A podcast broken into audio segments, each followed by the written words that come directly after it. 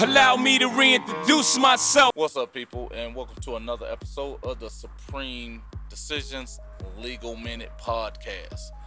And today, I actually want to talk about the Prison Reform Act that was just signed, I want to say about 2 weeks ago, and how it affects you, how it can affect you, and what it really means. Today, it's actually, I'm looking at what it actually means for me. And I'm going to give you something. There's going to be a little bit of opinion sprinkled in this, and I'm going to let you know when that's coming in, because right now it's going to be opinion. Right this second is opinion, because for me, this act is the biggest smokescreen I've ever seen in my life, because it is doing very little for those that have been impacted, will be impacted, and how it is actually being applied at this very moment. Because we look at what the act stands for. Now, let's do a quick breakdown of it. It only affects 211,000 people, because it only affects those that are in federal prison right now and have been locked up after 2010. Say that one more time. It only affects 211,000 people that are in federal prison that have been incarcerated after or sentenced after 2010. So why do I think that's complete crap for the most part?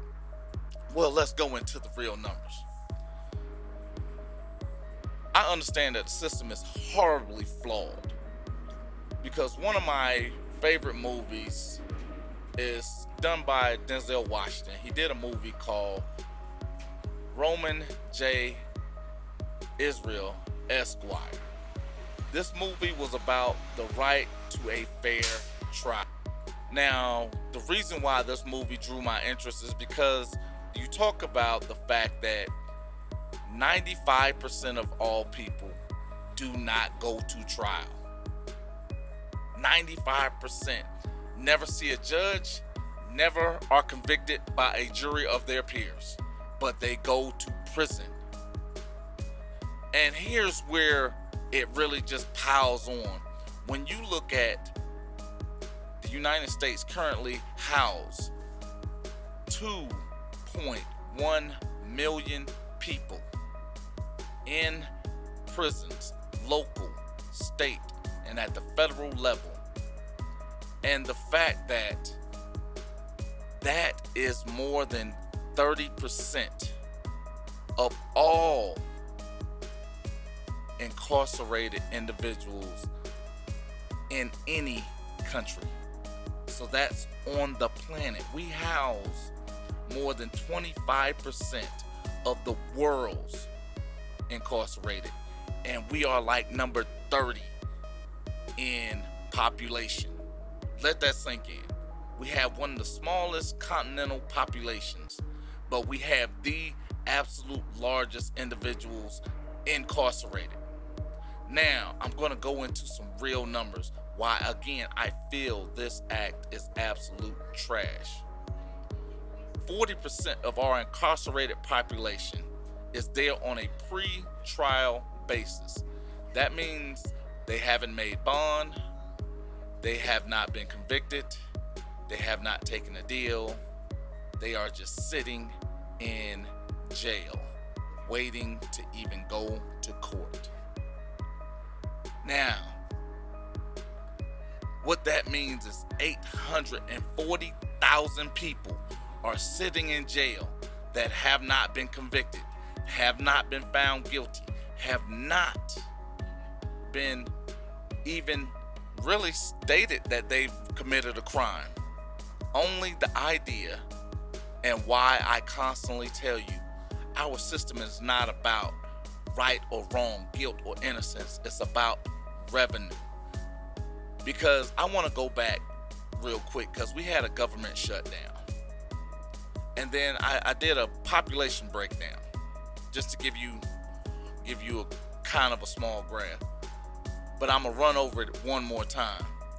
We had the longest government shutdown in history, which was actually number 4 of 2018 that spilled into 2019. Now we look at the top 1% of Americans make $1 million or more, right? 1% of 300,000 counted people, right? So let's keep it in perspective. Let's look at the fact that 80% of Americans make less than $100,000 per year.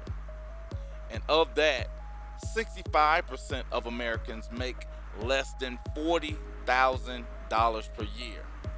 So we're looking at maybe 40 million Americans, or 35% of Americans make less than $12,000 a year and live in poverty. We had a shutdown that not only took a month, where you have almost 75% of Americans that live paycheck to paycheck, miss 5 paychecks, right? Now let's look at the absolute fact of what's going on when we're talking about prison reform, because is it the bill that actually reforms prison, or is it a bill that keeps things or keep the status quo? Because it doesn't change anything on the local or state level, because it doesn't change anything about bond requirements. It does not change anything that deals with the actual issue at hand, because we're talking about people that aren't going to federal prison. We're talking about people that are going to state prison camps. We're talking about people that are sitting in Fulton County, Rice Street. We're talking about people that are filling up jails in DeKalb County. We're talking about people that are in jails that we're known as 401 or Fantasy Road from where I'm from. We're talking about those people. What reform has happened, or how does that bill impact those people? It doesn't.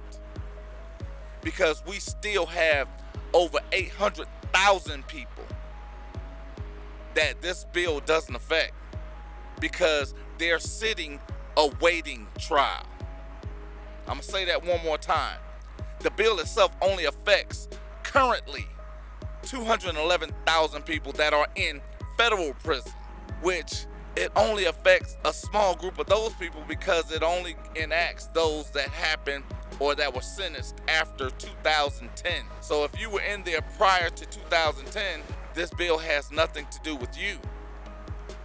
So when we're looking at the fact that 800,000 people are sitting in jails at the state and county level that have yet to be convicted of any crime,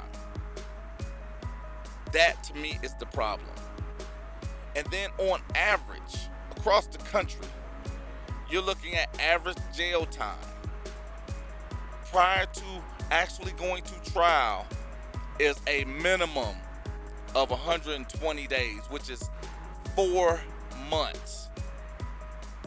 That's before you even, that's the average minimum. So we're looking at, let's say, a place in Cleveland.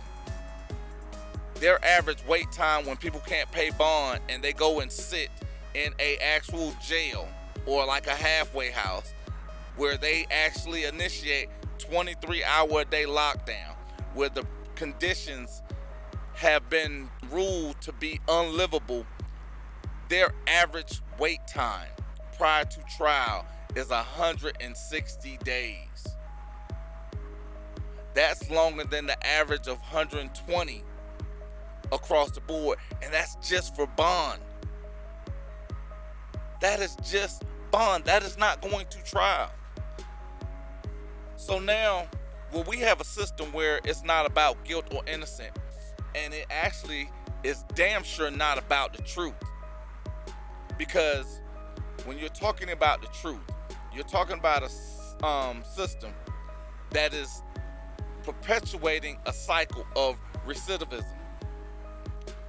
Because if you're living paycheck to paycheck and then you can't pay bond and then you're sitting in jail and you're losing your job, you're losing your home, what in the hell do they expect to happen?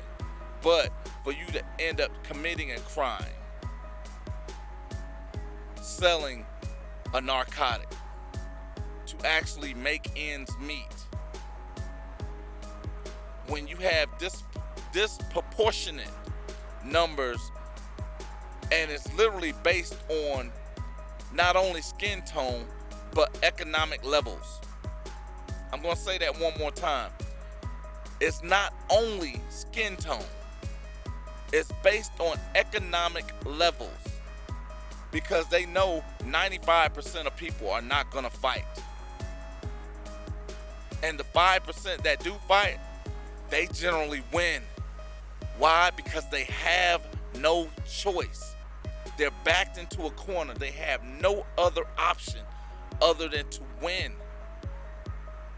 So the thought patterns are different.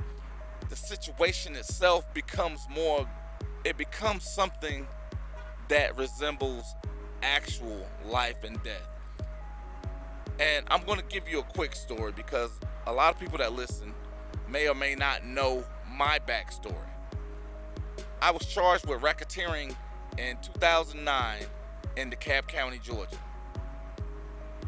At the time, Assistant District Attorney John Melvin felt it was okay to charge me and several of my brothers with RICO. And the funny thing about it is from the time I was charged, and I believe it was March of 2009 to my arrest, which was August of 2009. Georgia didn't even have a RICO statute. It didn't even get enacted until November 2010. I'm gonna say that one more time. I was charged with racketeering in 2009 by Assistant District Attorney John Melvin. It was under the watchful eye of, at the time, District Attorney Robert James of DeKalb County. And there was no RICO statute at the time that I was charged. Now, the problem was, even during the trial and right before the jury came out with the verdict of not guilty, I maintained the fact that, one, there was no evidence of RICO. Two, there was no money that they could think of. And three, nothing that they did was lawful. And I actually got the detective, the lead detective on that case, to admit on the stand at least 4 times that he had lied in paperwork. They had a warrant that was not signed, which they lied to get. And even Courtney Johnson, the judge on that case, she, for the most part, was showing bias at the initial impact of the case, at the initial start of the case. But then it went into the bailiff, complimented myself and my 2 brothers on our behavior because we did not go into the courtroom acting a fool. We didn't go in there yelling and screaming and hollering, "Oh, the Constitution, the Constitution, the Constitution." The verbiage that was used was the fact that we came in and showed the court more respect, 1, than it deserved, and then 2, than the people that actually practice there every day. But the biggest part about it was the fact that we came in different.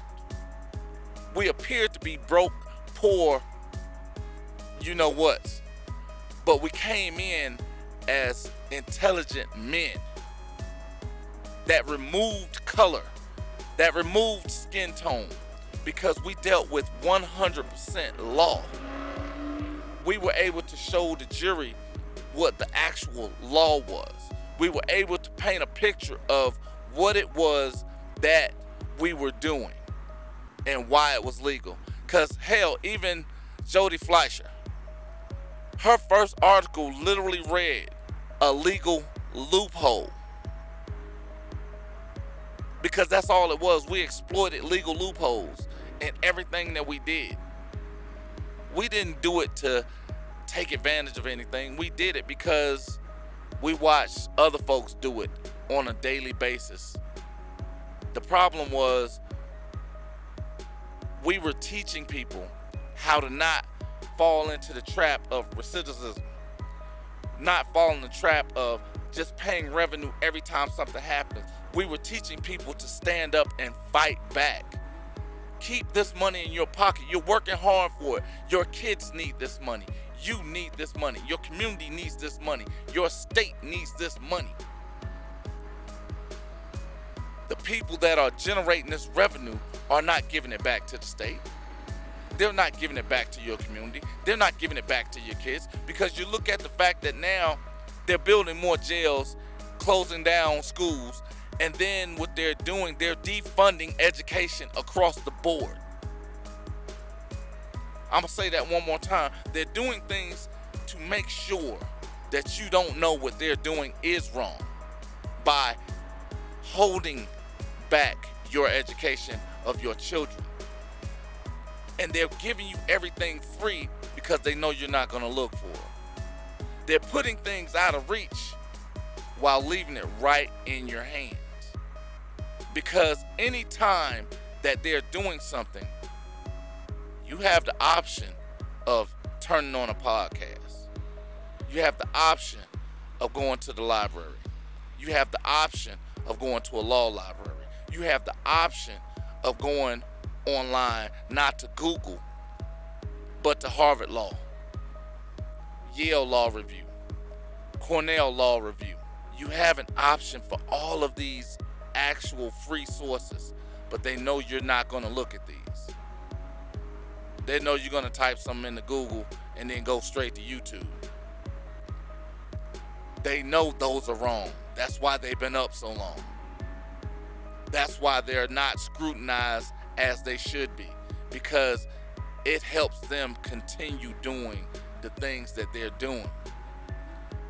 Now, I'm going to get back on topic because, again, I told you, this is going to be very opinionated, but I'm going to have facts in here, because there is a fact that there is over 840,000 people that are awaiting trial because they have not been convicted. That is a fact. There are more than 2.1 million people incarcerated in our legal or judicial system at this moment. That is a fact. 75% of Americans are living paycheck to paycheck.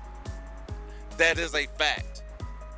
People are sitting in jail for up to 1-2 years without ever going to trial, and then being acquitted, and they get nothing. Now, I brought that up because whenever I talk about fighting, I always talk about the one thing that most people don't want to do. And I'm gonna actually ask the question: how many of you exercise? The reason why that question is asked is because anytime you're talking about doing something to make your body better, doing something to make your mind better, they use the word exercise. But we forget about that when we're talking about the Constitution, because most people that I deal with on a daily basis don't want confrontation. They don't want to exercise. They don't want to do anything that has any resistance to it. They don't want to do anything that somebody might say something back to them.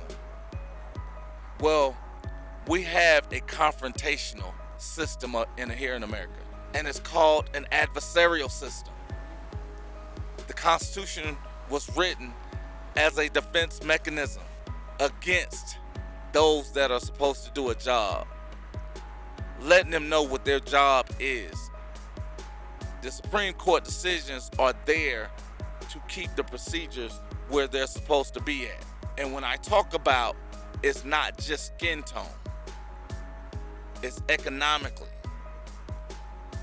Because It's not a war on blacks. It's not a war on minorities. It's a war on poor. It's a war on poverty. When you can sit down and see a police officer write a ticket for a homeless person, a literal ticket for a homeless person, how does he believe that's going to be paid?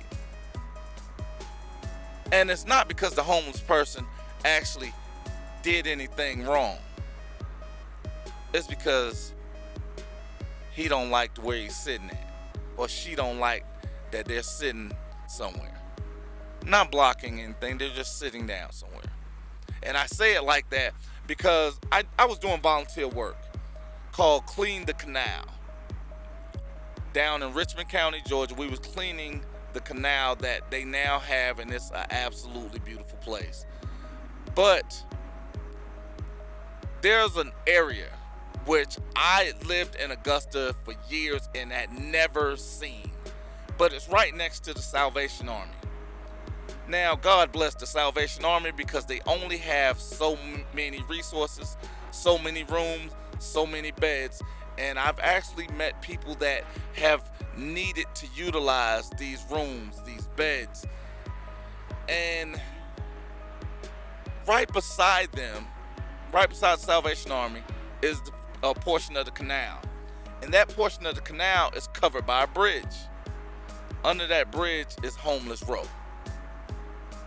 Now, while we were doing or cleaning the canal, there was a point where we were coming up on the canal and the Salvation Army, and we were being escorted by Richmond County deputies. At the time, the sheriff was Ronald Strength. The funny part about that was the fact that I was down there with one of my sons, and we were cleaning, and we come up on Homeless Row, and a lot of these people are sitting out there, and some of the places people are not on their area or whatever you want to call it, because they're literally sitting on boxes, on old tarps, on pieces of plastic. And I'm not talking about a line of grown men. I'm talking about a line of veterans. I'm talking about a line of women with children, boys and girls. I'm talking about a line of people that are hungry. A line of Americans that are hungry. A line of Americans that have fought for this country, that have been forgotten.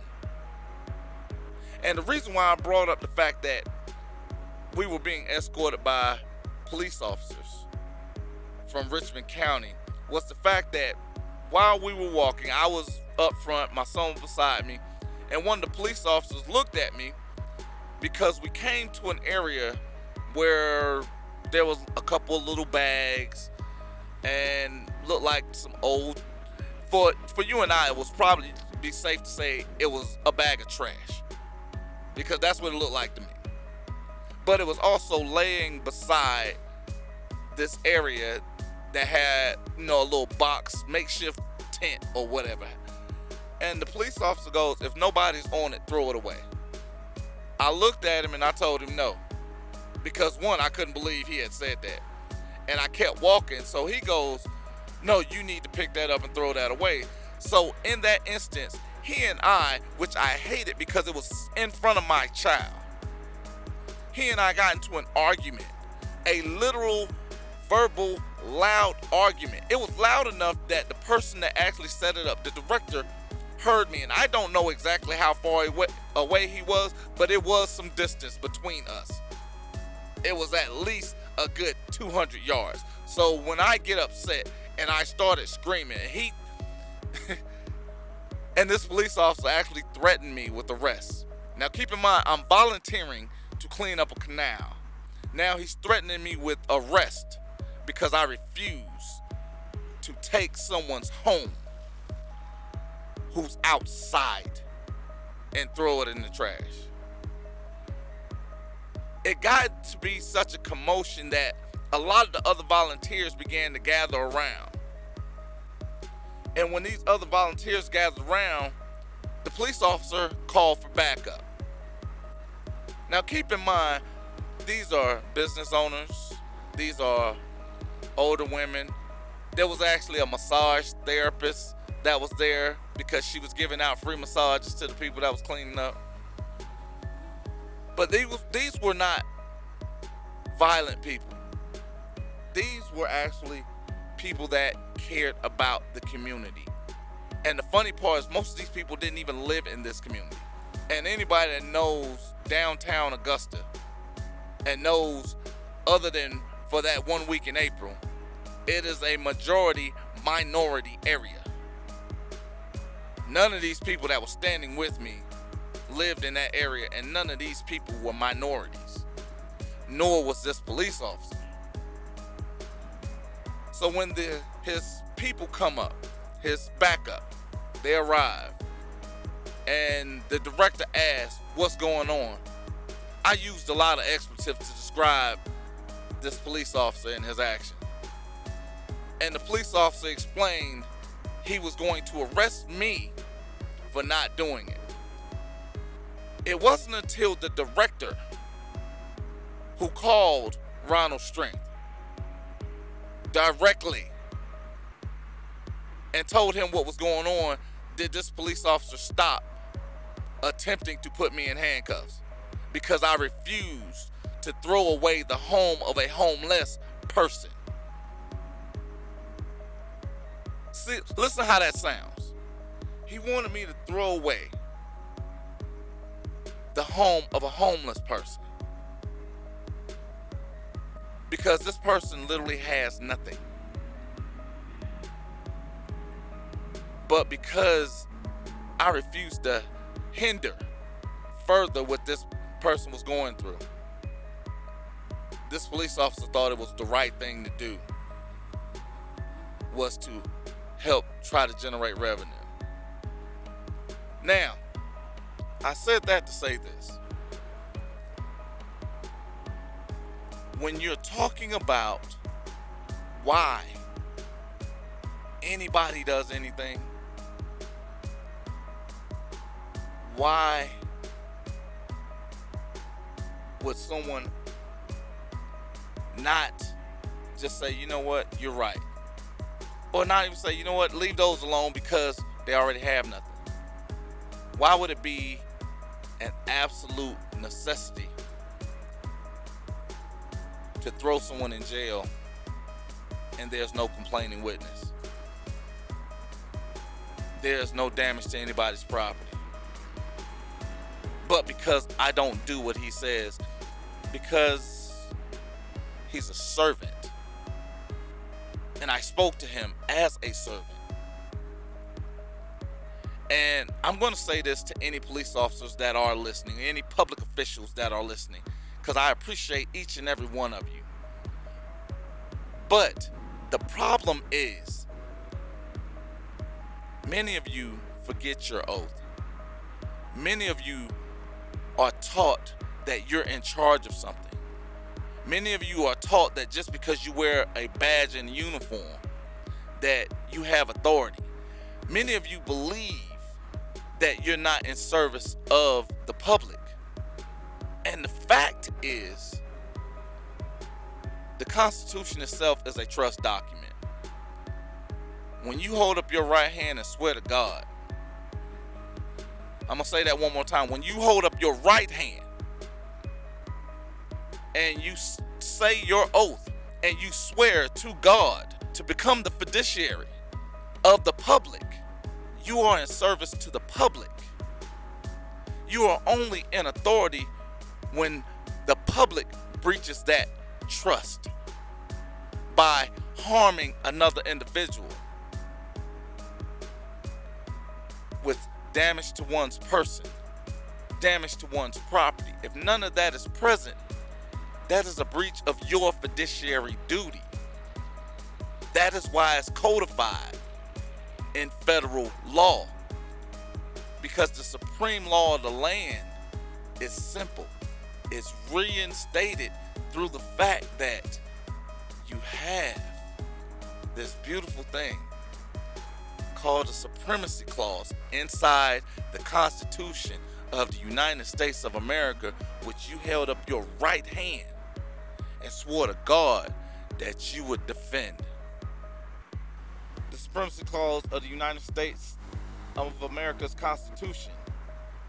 Article 6, Clause 2 establishes that the Constitution's federal laws made pursuant to treaties are the supreme law of the land.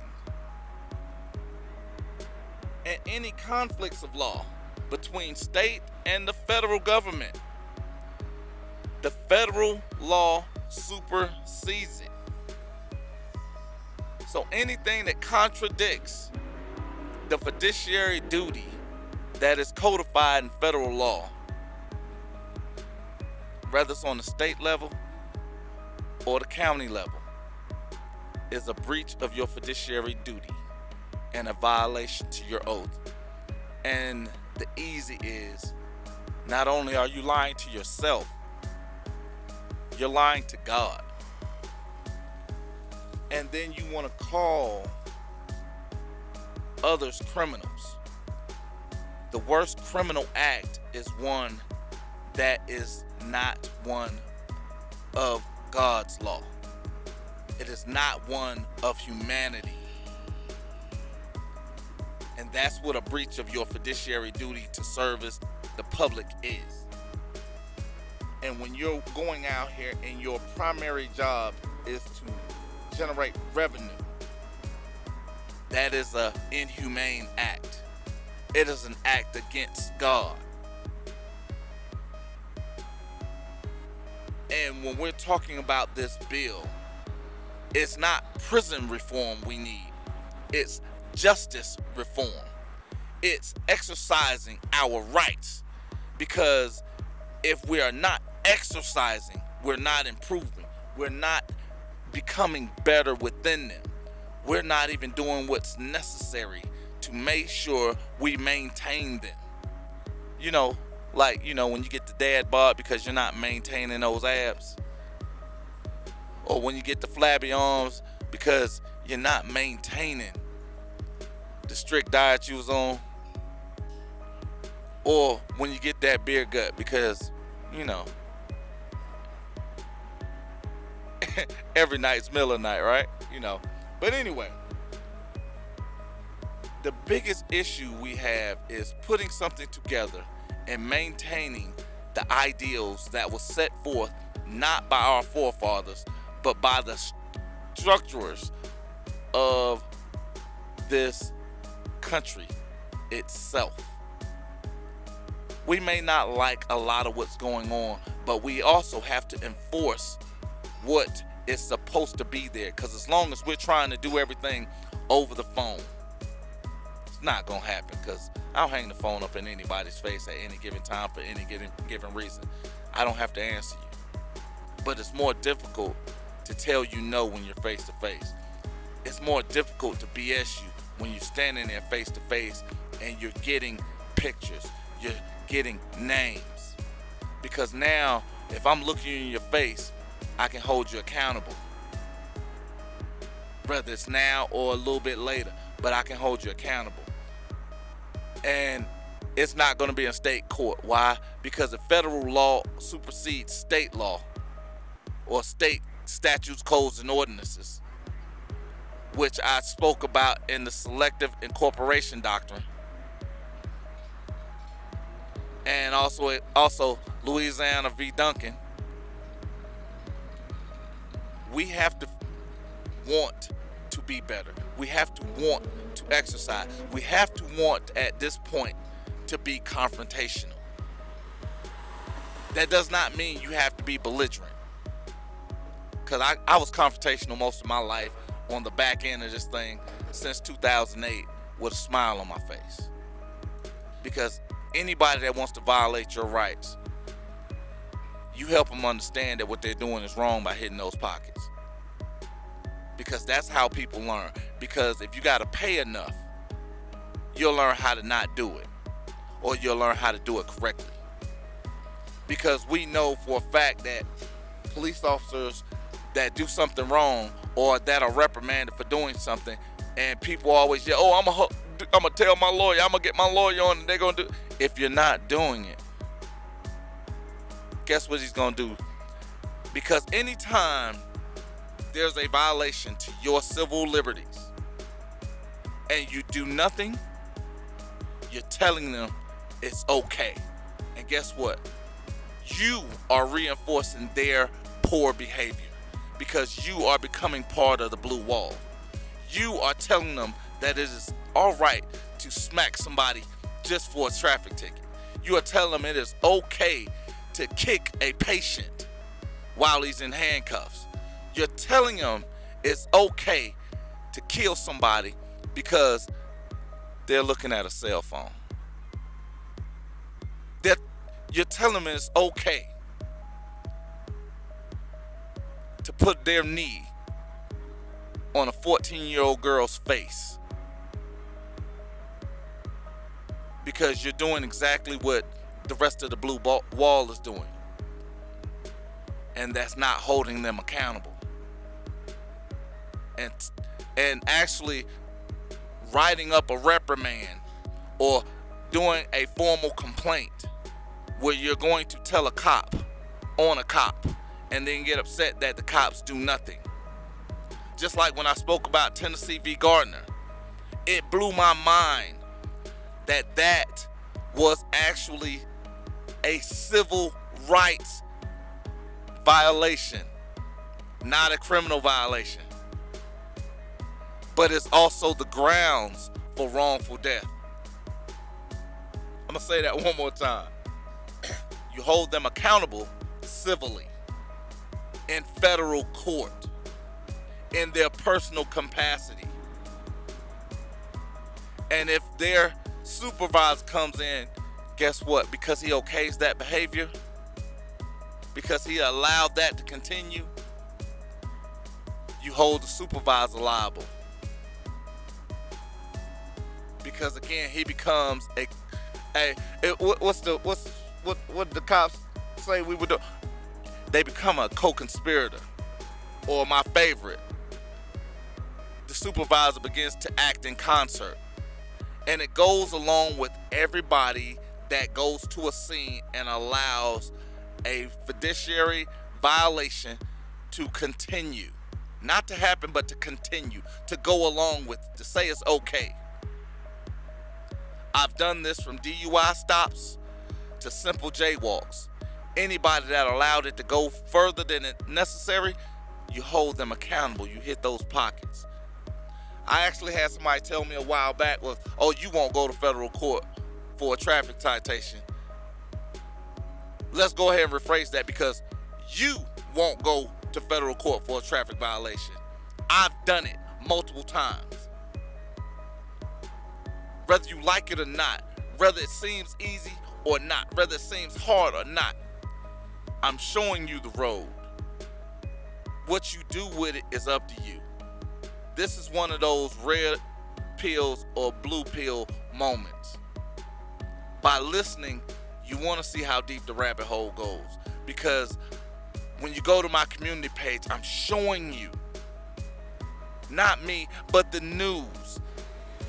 They're showing you these 1 and 2 minute snippets of where people are doing exactly what I'm telling you to do. They're holding police officers accountable in federal court, and they're winning. They're pulling oaths of office, and they're winning. They're exercising their rights, and they're winning. They're getting videotapes. They're getting audio tapes.